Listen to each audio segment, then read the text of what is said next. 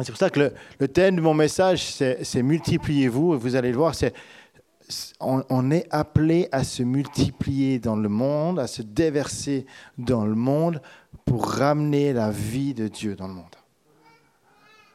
On est appelé à aller à contre-courant de l'esprit du monde.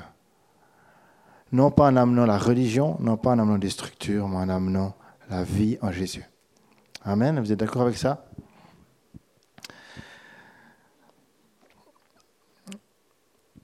Vous savez que quand on pense à, à multiplier vous, euh, on peut voir que le, premier mandat en fait qui est donné, c'est le premier mandat qui est donné à l'homme, c'est de se multiplier, qui est donné à l'humanité.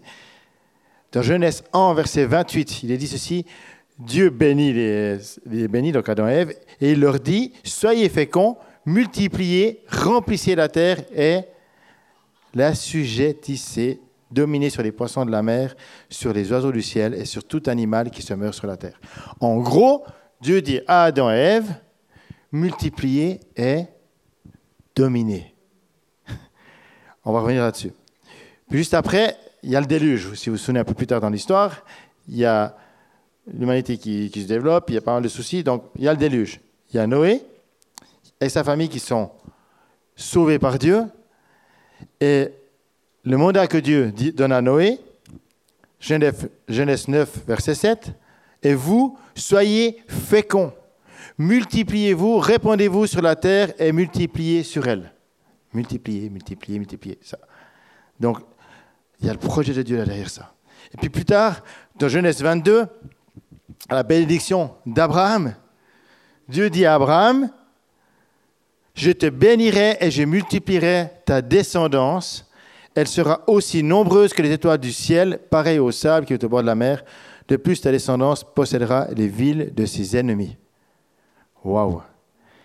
Une multiplication dans le plan de Dieu pour manifester son autorité, manifester son règne.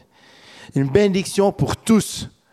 Deutéronome 8.1, vous observez, vous mettrez en pratique tous les commandements que je vous ai prescrits aujourd'hui, afin que vous viviez, que vous multipliez et que vous entriez en possession du pays que l'Éternel a juré de vous donner, de donner à vos pères. Rentrez dans les promesses de Dieu par la multiplication et en amenant le royaume de Dieu. Waouh, quel programme, hein?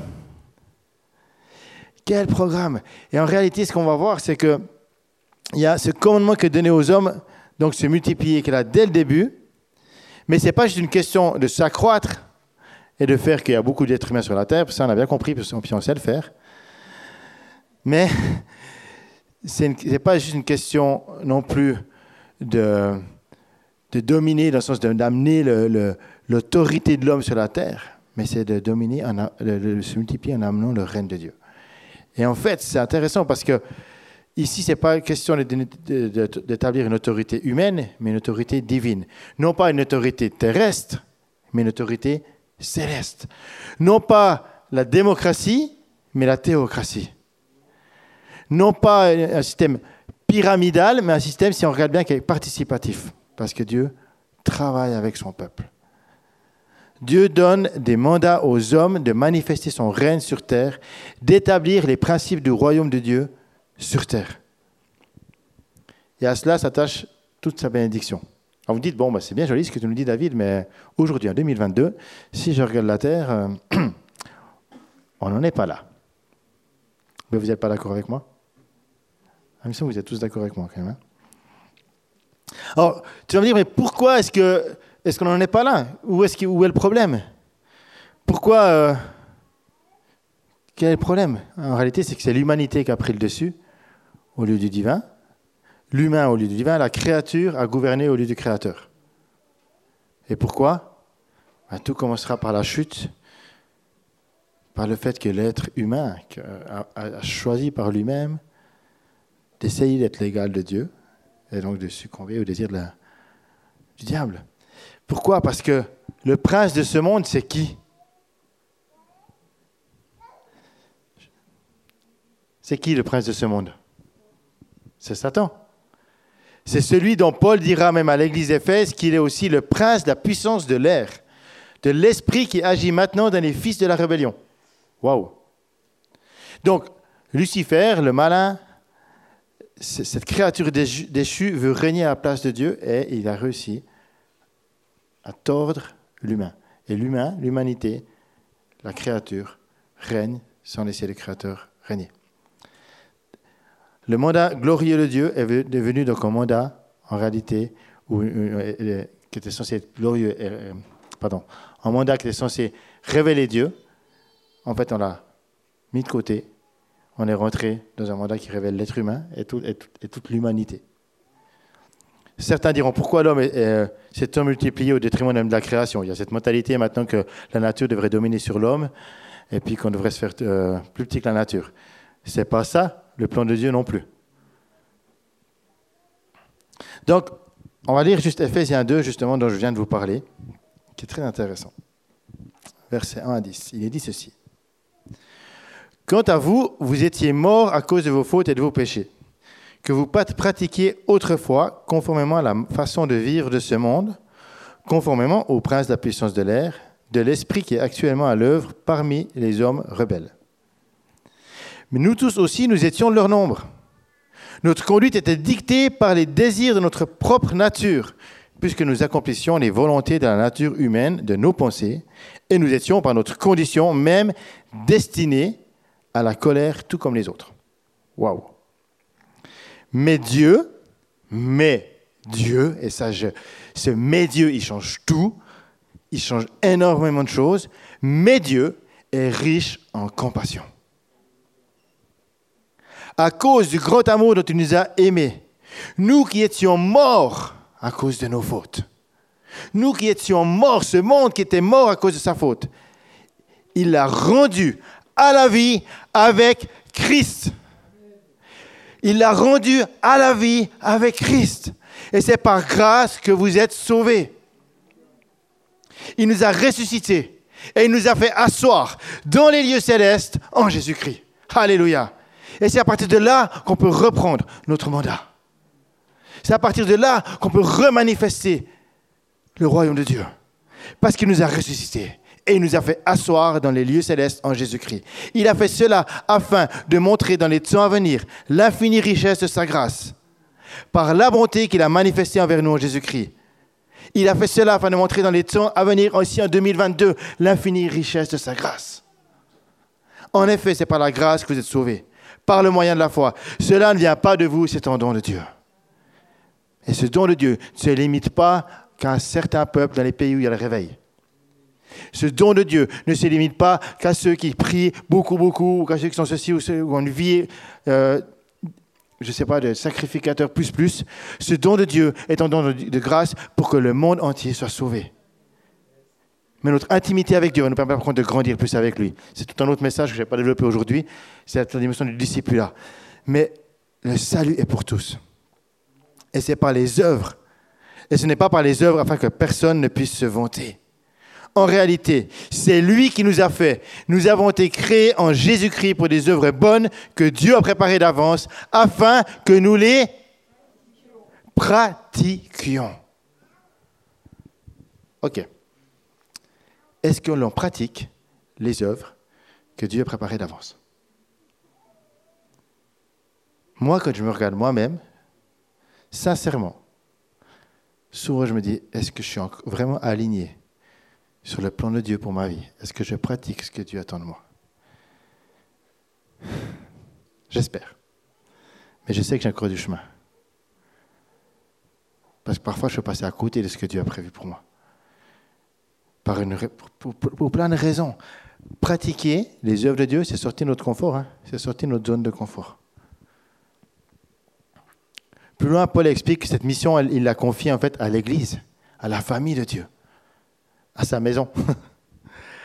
à travers lui, en effet, nous avons, verset 18, nous avons les uns et les autres accès auprès du Père par le même esprit. Ainsi donc, vous n'êtes plus des étrangers, ni des résidents temporaires. Vous êtes au contraire concitoyens des saints, membres de la famille de Dieu. Vous avez été édifiés sur le fondement des apôtres et des prophètes. Jésus-Christ en lui-même la pierre angulaire.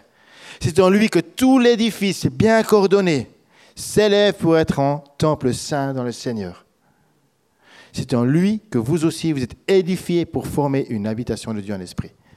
C'est-à-dire que si on est racheté par Dieu, si on est relevé par lui, si on est libéré de la mort, c'est pour qu'ensemble, on se construise, non pas pour construire une église comme un bâtiment en lieu fermé, mais qu'ensemble on se construise pour être l'église, la maison de Dieu qui brille dans, ce monde, pour être la maison pour les peuples, pour être les ambassadeurs du royaume de Dieu, pour être ceux qui manifestent son autorité, son règne, ceux qui vont se multiplier et ramener le règne de Dieu. C'est dans cette dimension-là que Dieu nous a rachetés. Et c'est dans cette dimension-là, et c'est que dans cette dimension-là qu'on peut se multiplier. L'erreur que l'on a tendance à faire, c'est de se multiplier en essayant de multiplier les structures. Mais Dieu nous a pas demandé de multiplier les structures, mais de multiplier son amour, son règne, ses disciples, sa vie. Donc, vous l'avez compris, c'est ce mandat de la Genèse de début de la création que Dieu nous reconfie. Et Jésus va le donner à ses disciples de manière très claire. Dans Matthieu 28, versets 18 à 20, cette grande mission, la, grande commission que tout le monde connaît, ou que beaucoup connaissent, où Jésus s'approche vers ses disciples, et c'est peu de temps avant qu'il s'en aille, qu'il monte auprès du Père. Il leur dit, tout pouvoir m'a été donné dans le ciel et sur la terre.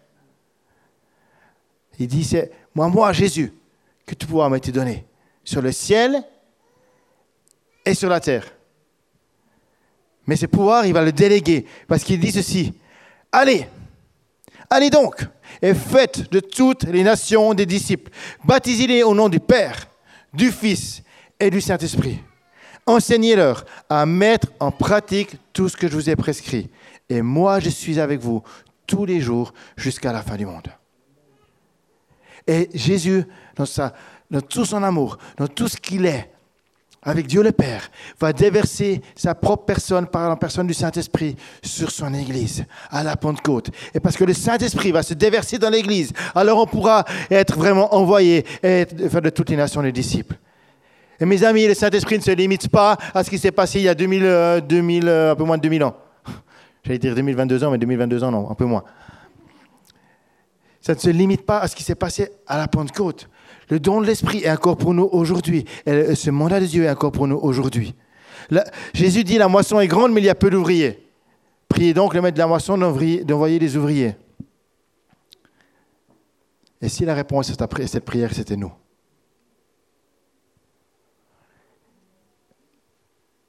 Et si ça commençait par moi, l'ouvrier que Dieu envoie?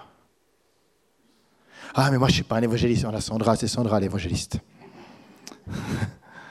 Ah, puis on a la communauté néo-calédonienne, ils sont tellement en feu pour l'évangélisation, c'est bon, ils font le boulot.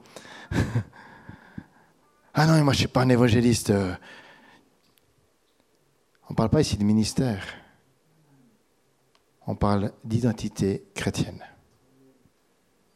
Lumière du monde et celle de la terre. Notre société occidentale, elle est fondée sur cette pensée grecque qui a séparé c'est le dualisme qui a séparé les choses. Beaucoup trop. Et on a séparé, par exemple, de l'Église, le sacré du séculier. La matière du spirituel, etc., etc. Par exemple, on a mis l'Église dans une boîte, elle a réduit en un bâtiment, et on oublie que l'Église, elle est aussi à l'extérieur. On a séparé le clergé et les laïcs. Mais trouvez-moi ça dans la, dans la Bible, c'est séparé à ce point-là, comme on le, vit comme maintenant. On a séparé tellement le sacré et le, et le séculier que, que tout ce qui se fait dans le monde, s'engager dans la politique, dans l'économie, etc., c'est pas sacré, c'est pas, c'est pas de Dieu. Ah, c'est bien, tu veux faire des choses comme ça, autres, puis après, il y a des choses faites pour Dieu. Trouvez-moi dans la Bible ça. Ta mission, elle est partout où tu es, dans ton travail, dans différents domaines, dans la politique, dans, dans l'économie, dans l'éducation, dans partout là où tu es. Et on a besoin de chrétiens dans chacune de ces sphères-là. Et pas de, pas de ces chrétiens qui sont euh, qui, prêchent l'évangile, vous allez tous aller en enfer, retournez-vous vers Jésus, puis vous allez être sauvés. Même si c'est la vérité. Mais ce que je veux dire par là, c'est qu'il faut juste être briller, c'est pas forcément euh, assommer les gens à coups de versets bibliques. Prier, c'est aimer. Prier, c'est montrer le chemin par qui on est. Et puis, a cette, on a séparé, ah, vous êtes dans le ministère à plein temps. Donc, en fait, les autres ne sont pas dans le ministère. Quoi. Le ministère, c'est dire quoi? C'est dire servir. Donc, on est tous en train de servir. Bon, la bonne nouvelle, c'est qu'ici, il n'y a pas grand monde qui est dans le ministère à plein temps, donc ça va. Ou il y a les missionnaires. Ah oui, ils sont missionnaires. Donc, les autres, ils ne sont pas en mission, parce qu'ils ne sont pas missionnaires. Donc, nous, on est, voilà. Ou alors même l'adoration. L'adoration, c'est juste le moment dans le culte. C'est le temps d'adoration, mais le reste, le reste de la, journée, on n'adore plus. Le semaine, on n'adore pas. C'est que quand on vient au culte, on a, une petite heure d'adoration. Ou à la maison de prière. Vous voyez, on a séparé les choses. Et donc, si on veut se multiplier, il faut réconcilier cela. Il faut se réconcilier en Christ. Il faut se rappeler que notre position, elle est assise en Christ dans les lieux célestes, tout en étant sur terre. Que Christ est en nous, que nous sommes en Christ. Et ça, je ne vais pas prêcher le message de Nicolas, parce que vous l'avez peut-être déjà entendu, il faut les retrouver, mais il y a cette dimension-là en Christ. Et donc, il faut oser se lever dans notre position. Dernièrement, on a tous ces messages sur la nouvelle humanité. Il faut comprendre qui on est et se lever, prendre notre place. Vous savez, c'est. Il y a un gars, une fois, qui a, écrit à, son assureur, euh, parce qu'il avait un accident de travail. Alors, il a écrit à son assureur. Puis il a dit euh, J'ai été victime d'un accident de travail alors que je faisais la sieste sous un pommier.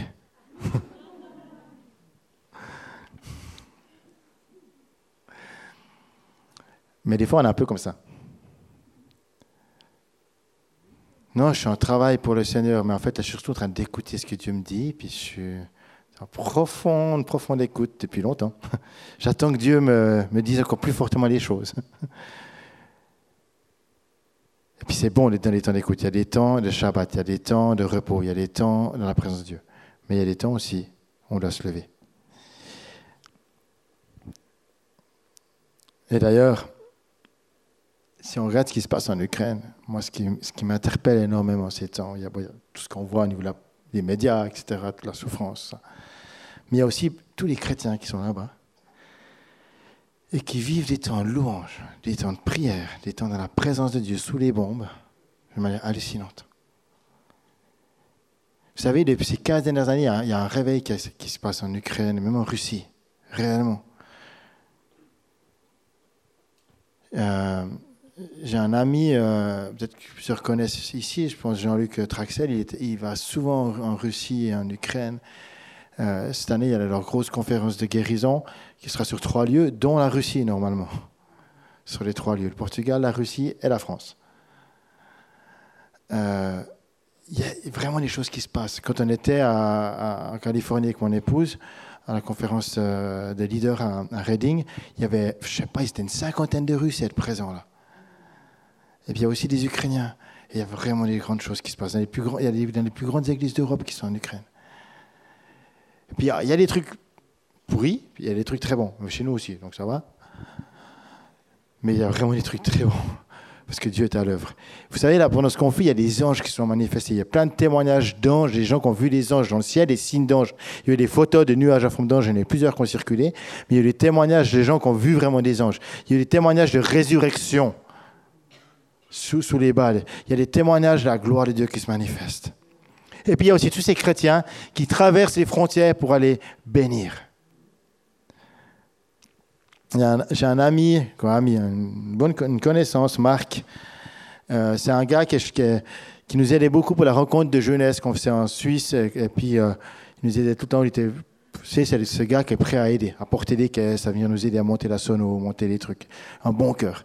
Et puis, il a fait son permis chauffeur poids lourd, puis il, dit, il nous a dit, ben, j'aimerais bien monter ma propre boîte il y a quelques années de ça. Alors, il, a, il a mis du temps, mais il a monté sa propre boîte euh, chauffeur poids lourd.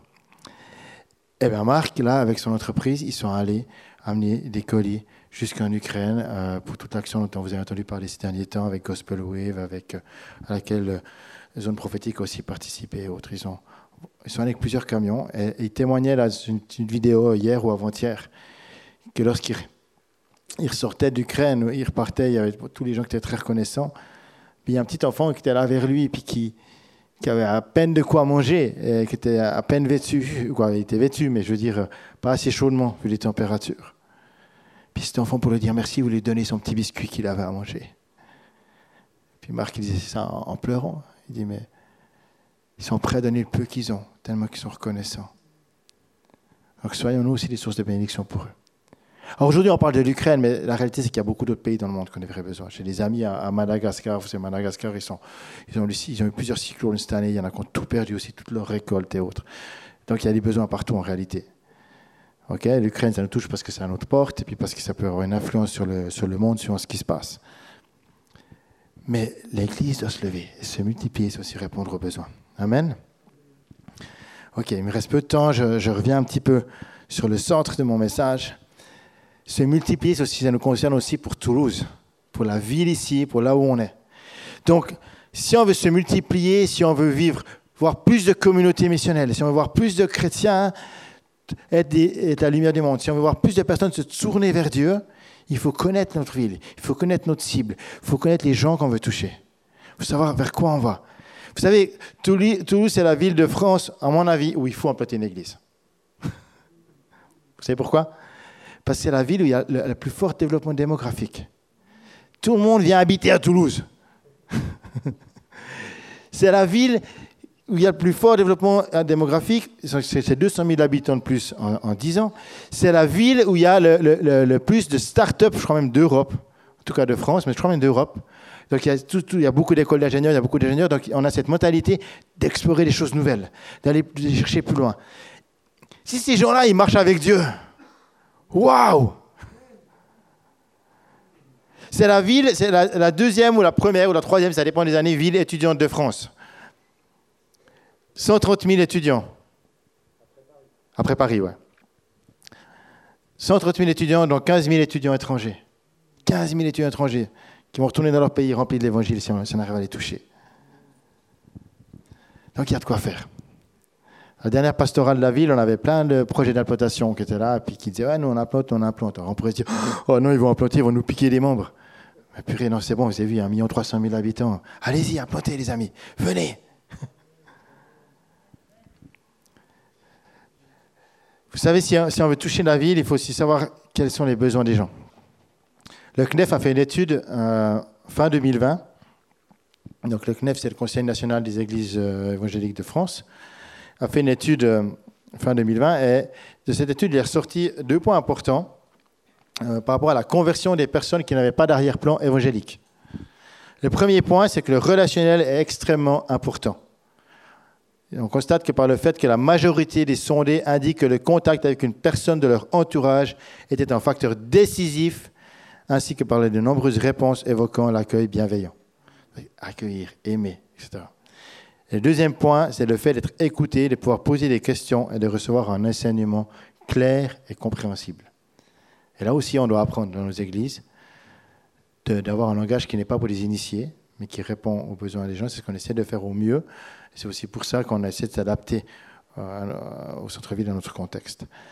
Donc le contexte français nécessite cette double approche à la fois de l'affectif. Vous, le savez encore plus que moi que les Français, on aime les câlins, les bisous et puis qu'on a marre de masque. Mais cet affect relationnel, faire des bons, des bons repas, être ensemble, et à la fois le cognitif. Moi, c'est quelque chose qui, en tant que Suisse, qui m'a vraiment marqué quand on me demande comment ça va en France, mes amis suisses me demandent. Je me rends compte énormément de l'importance du cognitif. En Suisse, certes, on fait des études, mais vous savez, l'accent sur l'apprentissage est beaucoup plus mis. Et il y a moins ce besoin d'avoir plein de diplômes et plein de titres. mais en France, c'est le cas. On a ce besoin-là.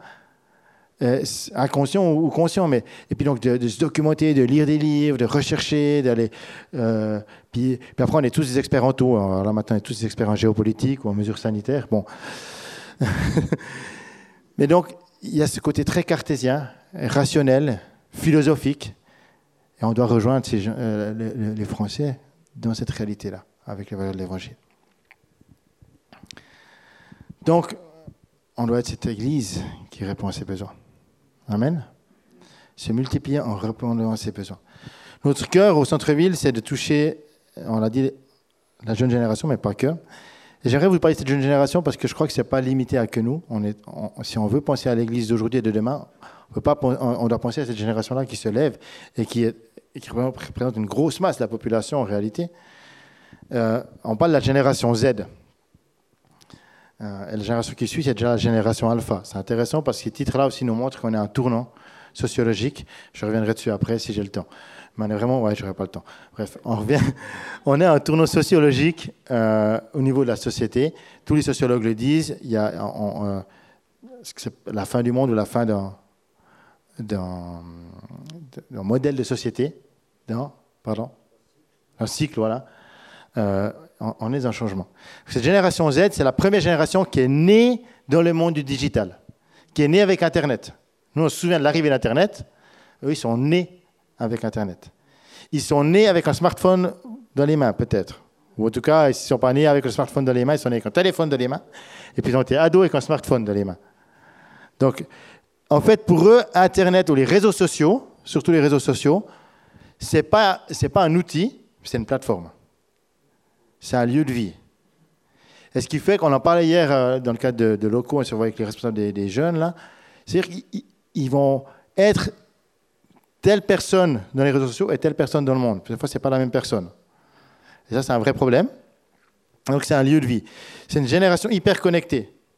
Mais c'est aussi une génération qui a un don de créativité et d'ingéniosité. Parce que comme ils, recherchent tout ce qui va se faire sur les réseaux sociaux et autres, il y a ce côté créatif, ingénieux, qui vont aussi développer des nouvelles choses, qui ont envie d'explorer des nouveaux horizons. Donc il faut les rejoindre là-dedans, il faut les encourager. On a des fois trop tendance à leur dire non, mais vas-y pas, tu vas te casser, c'est pas le bon plan, ou alors nous on l'a déjà fait, on sait ce que c'est. Mais ils ont envie d'explorer, donc il faut les accompagner.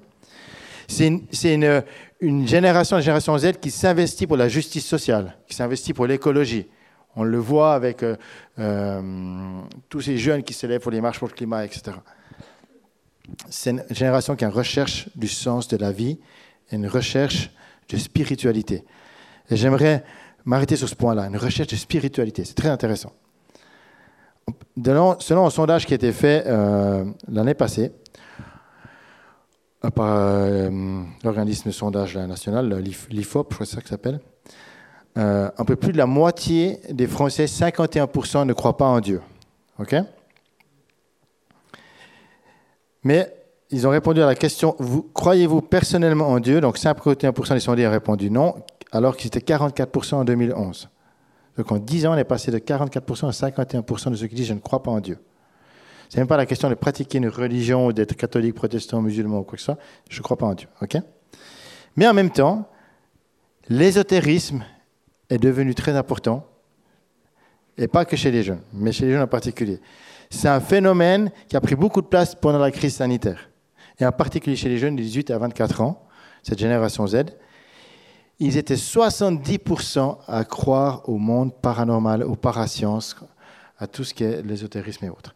J'ai un petit tableau, je ne sais pas si ça peut le montrer, euh, Joël, euh, qui est sorti il y, a, donc, il y a un an, et on va voir sur ce tableau, si on arrive à le voir, qu'en particulier, c'est l'astrologie, euh, et puis toute même la sorcellerie, toutes ces choses-là, qui a l'essor chez les jeunes. Vous voyez, au milieu, c'est ceux qui ont moins de 35 ans. À gauche, c'est l'ensemble global, et à droite, donc les 35 ans et plus. La, la pointe noire en haut, c'est toutes les explications et des caractères par des signes astrologiques. Donc la société en général, y croit pas mal, 40%, 46% chez les jeunes. OK?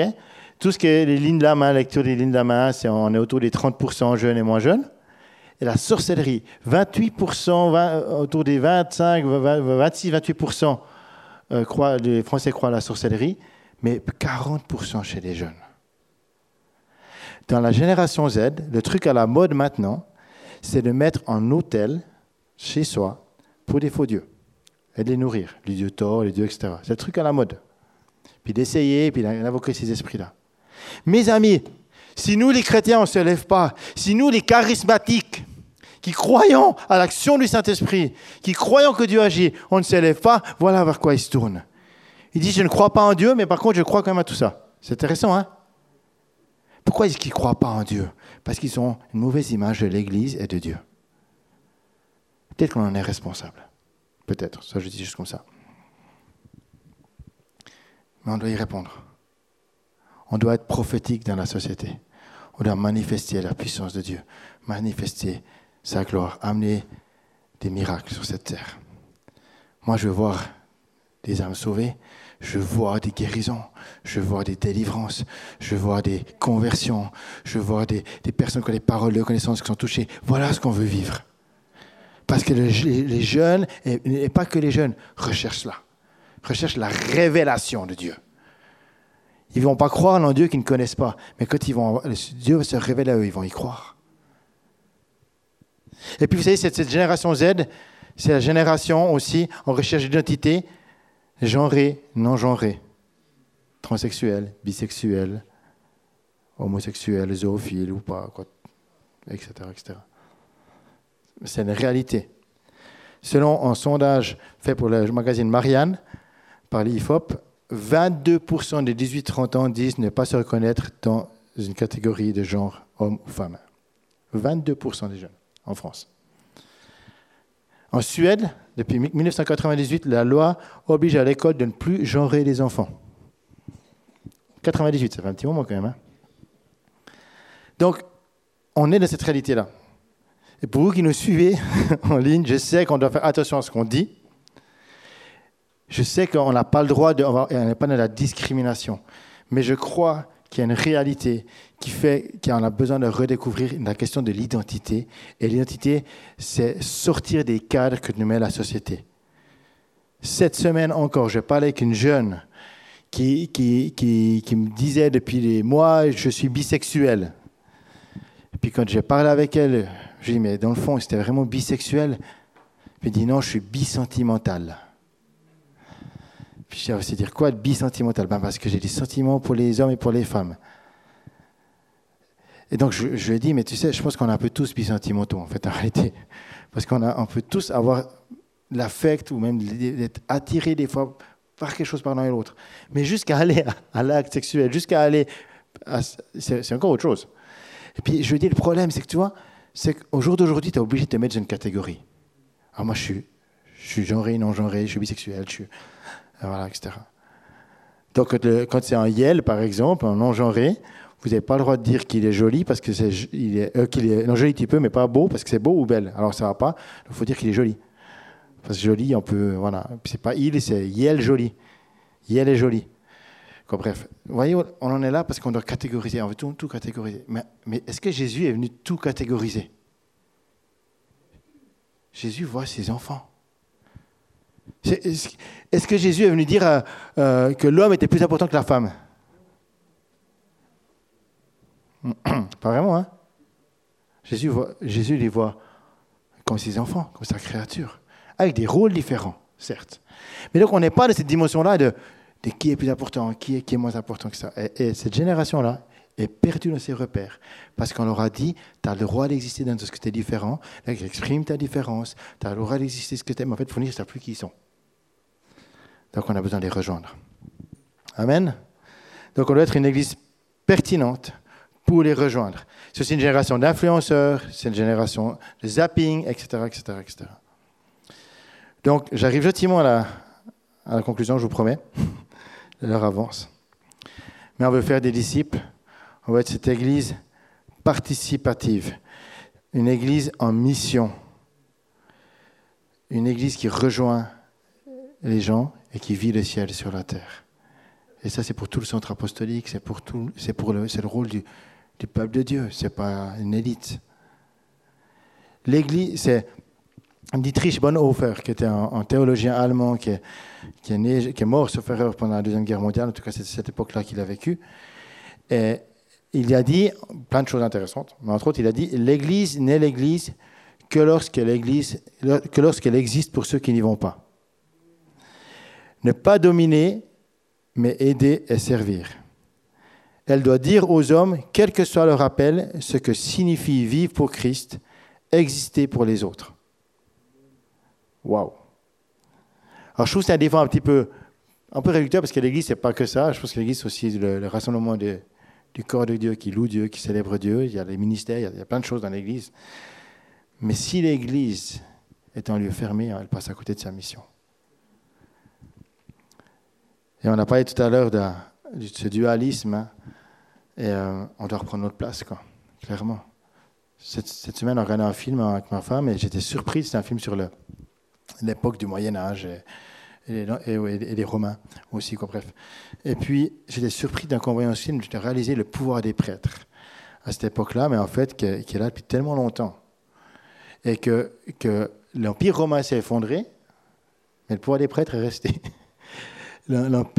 toute l'époque du Moyen-Âge est tombée, mais le pouvoir des prêtres est resté. Et il y avait comme une autorité qui était là, et cette autorité, c'est comme si on n'a pas su la mettre en place avec le mandat de Dieu. À la Réforme, les premiers pasteurs à la Réforme, en tout cas en Suisse, la plupart, ils étaient enseignants en même temps qu'être pasteurs. Puis ils enseignaient, j'ai un, aïeul qui s'appelait aussi David Tripet, euh, qui était pasteur et instituteur euh, au, début de l'arrivée de la Réforme en Suisse. Euh, et c'est intéressant de voir, est-ce qu'on est qu'on va prendre ce rôle-là, ce mandat-là? Alors, j'arrive gentiment à la conclusion. Le texte qui me travaille beaucoup ces temps, et j'aurais voulu prêcher là-dessus, mais j'étais aiguillé sur autre chose, c'est Ésaïe 54. Et je vous invite à, lire tout ce chapitre chez vous et à le méditer, à travailler dessus. mais je vais vous lire juste trois versets. Euh, les, premiers versets où, où donc c'est pour Jérusalem, mais je crois que c'est aussi pour nous aujourd'hui. Où Dieu dit Réjouis-toi, stérile, toi qui n'as pas eu d'enfant. Éclate de joie, pousse des cris de triomphe. Si aujourd'hui tu te dis, mais c'est trop dur, il y a la guerre, il y a le Covid, il y a la crise économique, il y a toutes ces difficultés, je ne peux pas aller évangéliser ce qu'au prix de l'essence, je ne peux pas sortir de chez moi, ou, ou alors je ne peux pas faire ci, je ne peux pas faire ça. Si aujourd'hui tu te dis, c'est trop difficile, triomphe, triomphe, parce que Christ vit en toi. Ne laisse pas la difficulté prendre le dessus. Et puis il est dit après, agrandis l'espace de ta tente, qu'on déploie les toiles qui te servent d'habitation, ne retiens rien, allonge tes cordages, renforce tes piquets. En effet, tu déborderas à droite et à gauche. Ta descendance envahira des nations et peuplera les villes désertes et les rues désertes de Toulouse. Parce qu'on est appelé à s'élargir, parce qu'on est appelé à voir plus large. Alors, la suite du verset nous rappelle que les âmes forgées contre nous n'auront pas d'effet que les montagnes peuvent chanceler, que le, monde peut s'ébranler, Dieu sera toujours, toujours avec nous. Il ne nous abandonnera pas. Dans les temps que tu vis, si on est dans des temps de difficultés, de doutes, de, de remise en question, Dieu nous appelle de ce mandat-là, d'élargir l'espace de notre tente, d'aller à contre-courant de ce qui nous ferait nous refermer sur nous-mêmes à cause de la peur, mais de prendre notre place, de nous déployer. Nous sommes dans une période charnière de l'humanité et c'est à nous de briller dans cette période-là. Je citais Dietrich Bonhoeffer tout à l'heure, il a dit ceci encore, si vous prenez le mauvais train, il est inutile d'arpenter les couloirs dans la bonne direction. Et j'aime ça. On pourrait passer à côté du train de Dieu. Et se dire, mince, j'ai pris mauvais, le mauvais train. Est-ce qu'on va prendre le bon train? Alors, J'aimerais, si vous êtes d'accord, qu'on puisse prier ensemble pour ça, pour qu'on puisse prendre le bon train, qu'on puisse se multiplier en étant à l'écoute de Dieu et en manifestant son royaume sur terre. Amen. J'aimerais prier pour ça. Seigneur, je prie que dans ces temps de doute, dans ces temps de remise en question, dans ces temps où on est comme perturbé dans nos, dans nos sécurités humaines, où on est comme ébranlé, dans ces temps où, où tout en nous nous dit, euh, mais quoi, quel, quel sera le monde de demain? Qu'est-ce que je vais faire cet été? Qu'est-ce que je vais faire dans quelques semaines? Où est-ce qu'on va? Quand il y a tous ces doutes qui sont là, nous savons que tu es notre sécurité. Et de ce temps où on se réfugie en toi, on se positionne en toi, tu nous dis, Seigneur, que l'on peut toujours prier avec toi et répondre de ta grâce. Alors je prie, Seigneur, que tu nous remplisses tout à nouveau de ton Esprit Saint. Que tu nous remplisses tout à nouveau de ton onction et de ta présence. Et que tu fasses de nous des porteurs d'espérance, des porteurs de gloire. Que tu fasses de nous des ouvriers dans la moisson, qui brandissent en haut l'étendard du roi des rois, du Seigneur des seigneurs. Que tu fasses de nous des sources d'espérance pour ceux qui sont dans la crainte et n'ont plus l'espoir. Pour ceux autour de nous qui ont peur, qui ne savent pas où ils vont, que tu fasses de nous des sources d'espérance. Seigneur, je prie que tu nous remplisses tout à nouveau ton feu et ton esprit. Que la ceux et ceux qui, sont, qui se tournent vers les astrologues, celles et ceux qui se tournent vers la sorcellerie, celles et ceux qui se tournent vers l'occultisme, puissent se tourner vers toi parce que nous sommes là pour répondre à leurs besoins, parce que l'Église est là pour répondre à ses besoins. Je prie, Seigneur, que tu nous ranimes en nous le feu de l'esprit.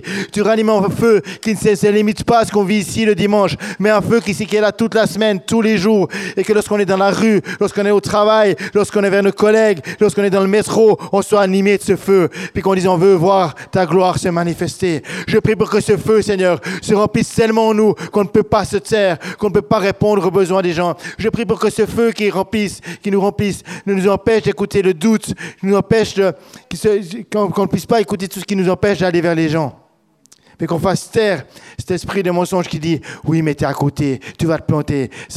Qu'on ose se lever et marcher par la foi. Seigneur, on veut marcher par la foi. Or, Seigneur, on ne veut pas avoir des structures qui se multiplient. On ne veut pas avoir des théories qui se multiplient. On veut pas avoir une religion qui se multiplie. Mais des disciples remplis ton esprit qui se multiplient. Et fais de nous des disciples remplis de ton esprit, qui faisons d'autres disciples et qui répondons aux besoins de la société, de cette ville de Toulouse, mais aussi partout en France pour vous qui nous suivez, que vous soyez des témoins, que vous soyez porteurs de la gloire de Dieu, porteurs de son espérance. Dans le nom de Jésus, Seigneur, je crie à toi pour que tu nous ranimes de ton feu. Et je prie pour tous celles et ceux qui sont actuellement dans le doute, dans la crainte, dans la peur, qui puissent ressentir ta présence à leur côté et se lever avec toi. Amen.